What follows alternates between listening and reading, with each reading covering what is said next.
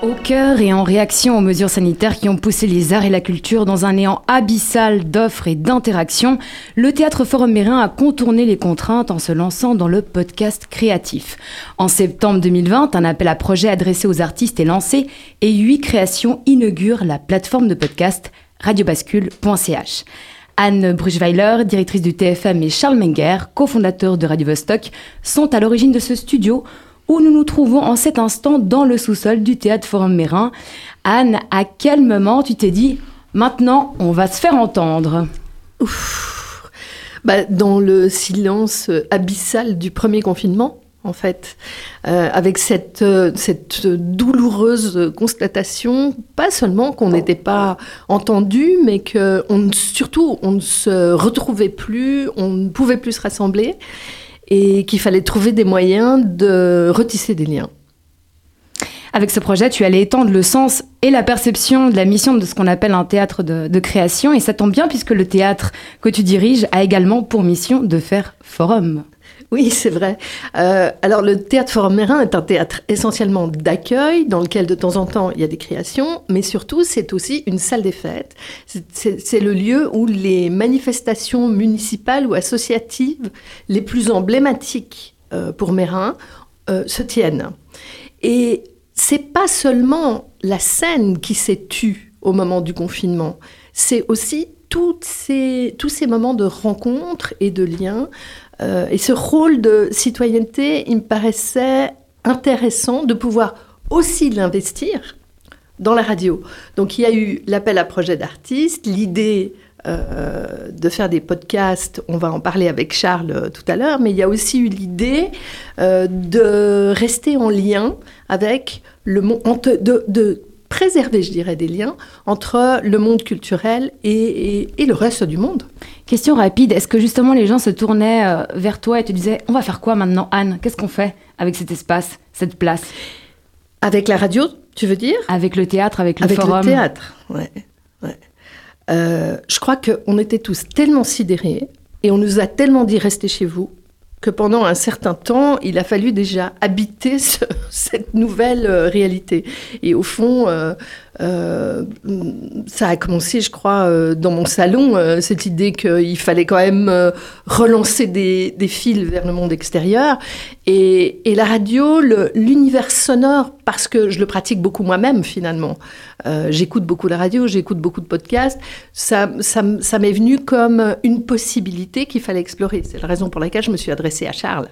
Et Charles, justement, Radio Vostok, c'est une radio genevoise indépendante, gratuite et sans pub, qui a déjà 10 ans d'existence. Ce défi d'une plateforme de podcast dans un théâtre, par quel bout tu l'as pris pour l'entreprendre ? C'est une idée qu'on avait depuis quelques temps déjà avec mon collègue Alexis, là, qui est derrière la vitre. Et on s'est dit que au XXIe siècle, quand même, la radio avait pas mal évolué. Et que, parce que Anne est venue nous voir en disant, on se connaissait depuis quelques années, puis elle est venue nous voir en disant, ça serait bien qu'on fasse de la radio, vu que les artistes ne peuvent plus aller sur les planches. Et puis je lui ai dit, à ce moment-là, ça serait peut-être bien qu'on se mette au podcast, parce que c'est quand même le futur de la radio. C'est maintenant un média qui se développe de plus en plus aux États-Unis, en France. Et puis en Suisse romande, ça manque encore, c'est pas encore bien développé. Je pense qu'il y a une place à prendre, et il y a un besoin pour ça, et c'est pour ça qu'on a mis en place en fait ce projet qui s'appelle Radio Bascule et qui propose donc une plateforme de podcast, entre autres. Mais vous voyez, c'est intéressant parce que c'est comme ça que finalement naissent des projets concrets, c'est sur des petites intuitions en fait. Moi je me disais, le son c'est peut-être un endroit qui reste ouvert au moment où tout est fermé, où on peut pas se rassembler. Charles se disait, le podcast c'est quelque chose qui est en train de prendre dans la société et qui donne la possibilité à un tas de gens qui n'ont pas l'occasion de parler, de diffuser leurs idées, de le faire. Et puis au fond, ces idées s'agrègent. Et puis d'autres gens viennent apporter leurs propres idées. Et puis on se retrouve un jour comme aujourd'hui avec 5 personnes dans le studio, 12 personnes derrière la vitre, peut-être 15 même. On était un théâtre, on est toujours un théâtre. Et d'ailleurs, il y a des représentations chez nous, mais on peut aussi être un espace d'expression et un espace artistique en fait, grâce au son. Anne, tu as également été journaliste, alors même si on parle ici de podcast créatif, produire du contenu tu connais.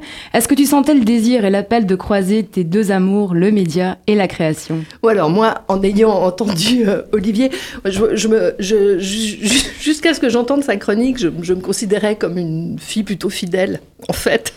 Et puis je me rends compte que je suis une super polyamoureuse. Et en matière de culture, je ne saurais trop recommander le polyamour, le théâtre. C'est génial, mais aller au musée, c'est très important et c'est très bien. Et aller à la librairie et... Enfin, il faut...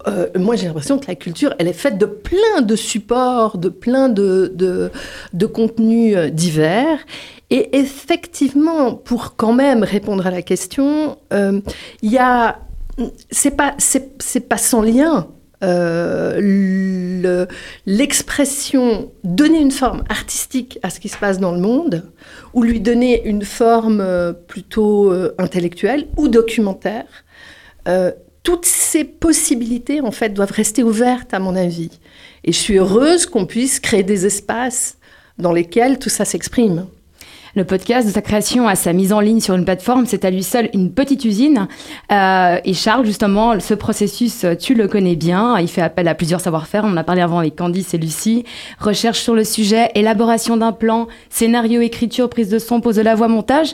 Alors ici, chaque artiste lauréat a reçu une formation parce que justement, c'est tout un métier. Oui, effectivement, faire de la radio, faire des podcasts, c'est un métier. Donc, dans les ateliers, on parcourt tous ces différents aspects. Donc, on donne des ateliers aussi bien pour les artistes, mais aussi pour les gens de la région qui veulent découvrir ce média et qui n'ont pas forcément de connaissances au préalable, et aussi pour les enfants. C'est aussi des techniques qu'on a développées au fil du temps à Radio Vostok. Et donc, il y a plusieurs parties. Il y a une partie plus de prise en main du matériel, d'introduction aussi à comment fonctionne un podcast, comment on structure un podcast, comment on écrit un podcast, parce que c'est une partie très importante puis qui est assez appréciée et assez spécifique, l'écriture pour la radio, la pose de voix, comment on raconte une histoire au micro. Ça, c'est tous des éléments qu'on voit dans ces ateliers. Qu'est-ce qu'il en ressortait justement des dossiers, de ces appels à projets, les thématiques ? Alors, Candice avant parlait de la politique, de l'importance de faire passer un message, une opinion. Voilà. Est-ce qu'on peut avoir un petit retour ? Il y a quand même deux appels à projets l'année passée et cette année de nouveau. Alors, qu'est-ce qu'il en est ressorti ? Qu'est-ce qui vous a titillé, intéressé ? C'est vraiment se mettre en veille, hein, finalement. Oui, ce qui est intéressant, je crois que c'est Le Temps qui a publié la semaine dernière un article sur les podcasts qui disait que le podcast permettait à des voix inaudibles de se faire entendre. Et en fait, on se rend compte que toutes les thématiques aujourd'hui qui sont celles précisément de la bascule, de la transition, les thématiques autour du genre, autour du végétarisme, du rapport à la nature. Toutes ces thématiques sont très, très présentes. Au fond, ça a été aussi notre regard, notre angle pour choisir les projets parmi tous les dossiers qui nous étaient présentés. C'était, au fond, est-ce que c'est un sujet qui rend compte de quelque chose qui bascule, de quelque chose qui est en train de bouger dans notre société. Parce que c'est ça, finalement, qui est à la base de tout ce projet de radio, de plateforme, de notre émission aussi. C'est de pouvoir rendre compte de ce qui est en train de se transformer dans notre monde, dont on ne sait pas très très bien dans quel sens ça va basculer. C'est vrai, dans le micro-trottoir, il disait ça peut basculer dans tous les sens. On ne sait pas encore très, très bien dans quel sens ça va aller et j'ai l'impression que mettre des mots et des sons et se faire l'écho de ce qui se passe aujourd'hui nous permettra peut-être de voir où on a envie d'aller ensemble demain. Quelque part, ça vous a déjà un petit peu changé en tant que directrice du théâtre, ça peut vous influencer. Pareil peut-être pour Charles aussi, dans le cadre de la radio, cette communauté qui se crée autour de ce projet, ça vous change, ça rajoute, ça condimente, on va dire, peut-être le futur avenir, ça vous a aussi basculé. Absolument, absolument. Parce qu'il y a un projet nouveau, stimulant, parce qu'on innove, parce qu'il y a... moi, je crois beaucoup aussi à la pratique artistique amateur. Et vous avez parlé des appels à projets, des ateliers de formation pour les artistes, mais il y a aussi des ateliers de formation de fabrication de podcasts, de sensibilisation au métier de la radio qui sont proposés dans le cadre de notre programmation. Et au fond... on ouvre des espaces d'expression et éventuellement de création dont on espère qu'un maximum de gens pourront se saisir. Et bien sûr que ça nous stimule, ça nous change. Moi, j'ai basculé toute ma vie entre une carrière de chanteuse, de journaliste, de formatrice, d'éducatrice. J'ai été à la tête d'un théâtre et tout d'un coup, là, je suis en train de vous parler à la radio. On bascule. Et au fond, accompagner ces mouvements, les prendre avec ouverture plutôt que comme des sources d'angoisse, c'est aussi à ça qu'on s'exerce, non, tous ici. L'émission Médi Bascule a pour but de faire coexister expérience et point de vue des artistes et acteurs de la scène, de la culture romande et peut-être plus, pour justement intégrer le public à cette construction commune et responsable de notre économie culturelle. Anne Bruchweiler et Charles Menger, merci.